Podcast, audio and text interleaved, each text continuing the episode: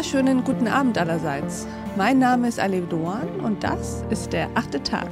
Schön, dass Sie dabei sind. Digitale Kommunikation, nicht nur, aber auch auf Social Media, ist aus unserem Leben nicht mehr wegzudenken. Doch wie gut beherrschen wir sie eigentlich? Wir Erwachsenen, aber auch unsere Kinder.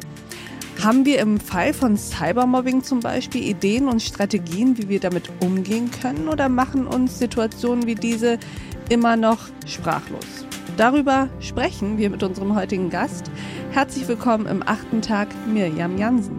Hallo. Mirjam, würdest du dich uns kurz vorstellen? Ja, erstmal vielen, vielen Dank für die Einladung. Ich freue mich sehr, heute hier dabei zu sein.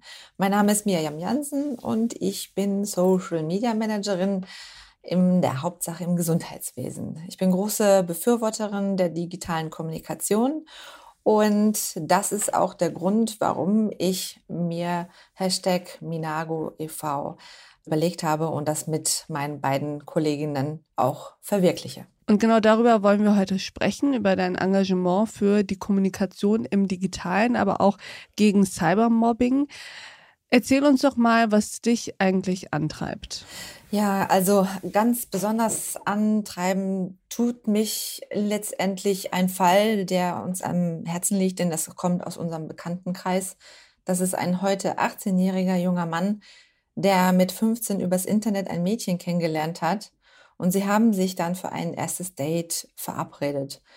Und als dann der 15-jährige Junge zu seiner Mama sagte, ich treffe mich jetzt mit dem Mädchen, das ich kennengelernt habe, war sie natürlich erstmal skeptisch und hat gesagt, Mensch, wäre das nicht erstmal besser, wenn ihr euch irgendwo trifft, wo auch mehrere Leute sind und jemand dabei ist. Und der Junge sagte, ach Mensch, das ist so eine nette, jetzt macht ihr nicht so viel Sorgen. In Wirklichkeit war das aber tatsächlich eine Falle und dieser Treffpunkt war ein Hinterhalt und es hat eine Gruppe Jugendlicher auf diesen Jungen gewartet und ihn krankenhausreif geschlagen. Er, er litt mehrere Brüche und ähm, das ist wirklich ein Fall, der uns ergriffen hat und wir überlegt haben, das kann doch nicht so weitergehen. Das ist ja nicht der einzige Fall. Es gibt so viele Fälle und wir haben in unserem Team auch wirklich ganz tolle Mitarbeiterinnen, die ehemals Cybermobbing-Opfer waren und äh, sich deswegen für uns auch mit einsetzen, um die positiven Effekte des Social Medias hervorzuarbeiten und um proaktiv und präventiv gegen Cybermobbing zu arbeiten. Und wie das geht, das wollen wir mit Minago einmal zeigen.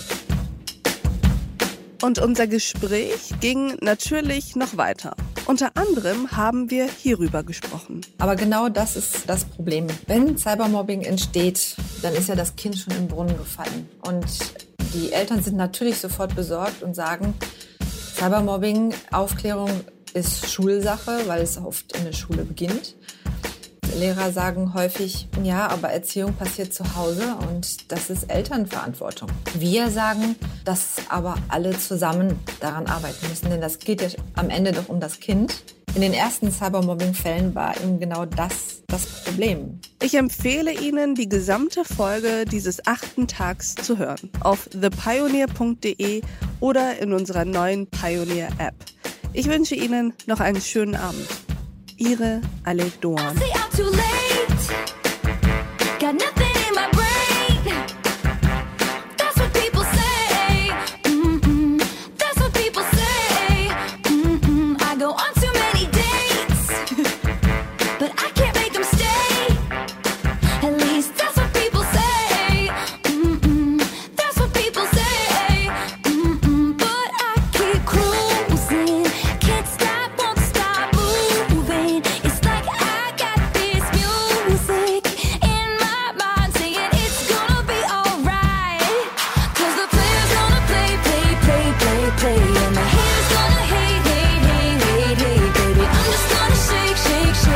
change